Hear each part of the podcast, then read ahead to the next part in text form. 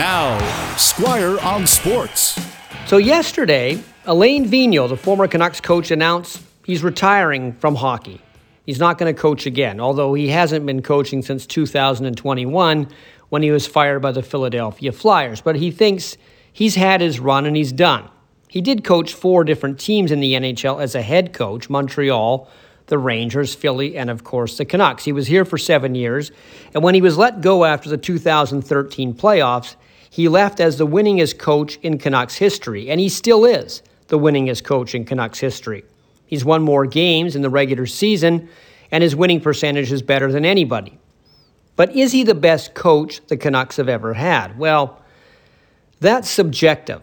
I mean, Vancouver had some rosters in the 80s that Scotty Bowman couldn't have made win.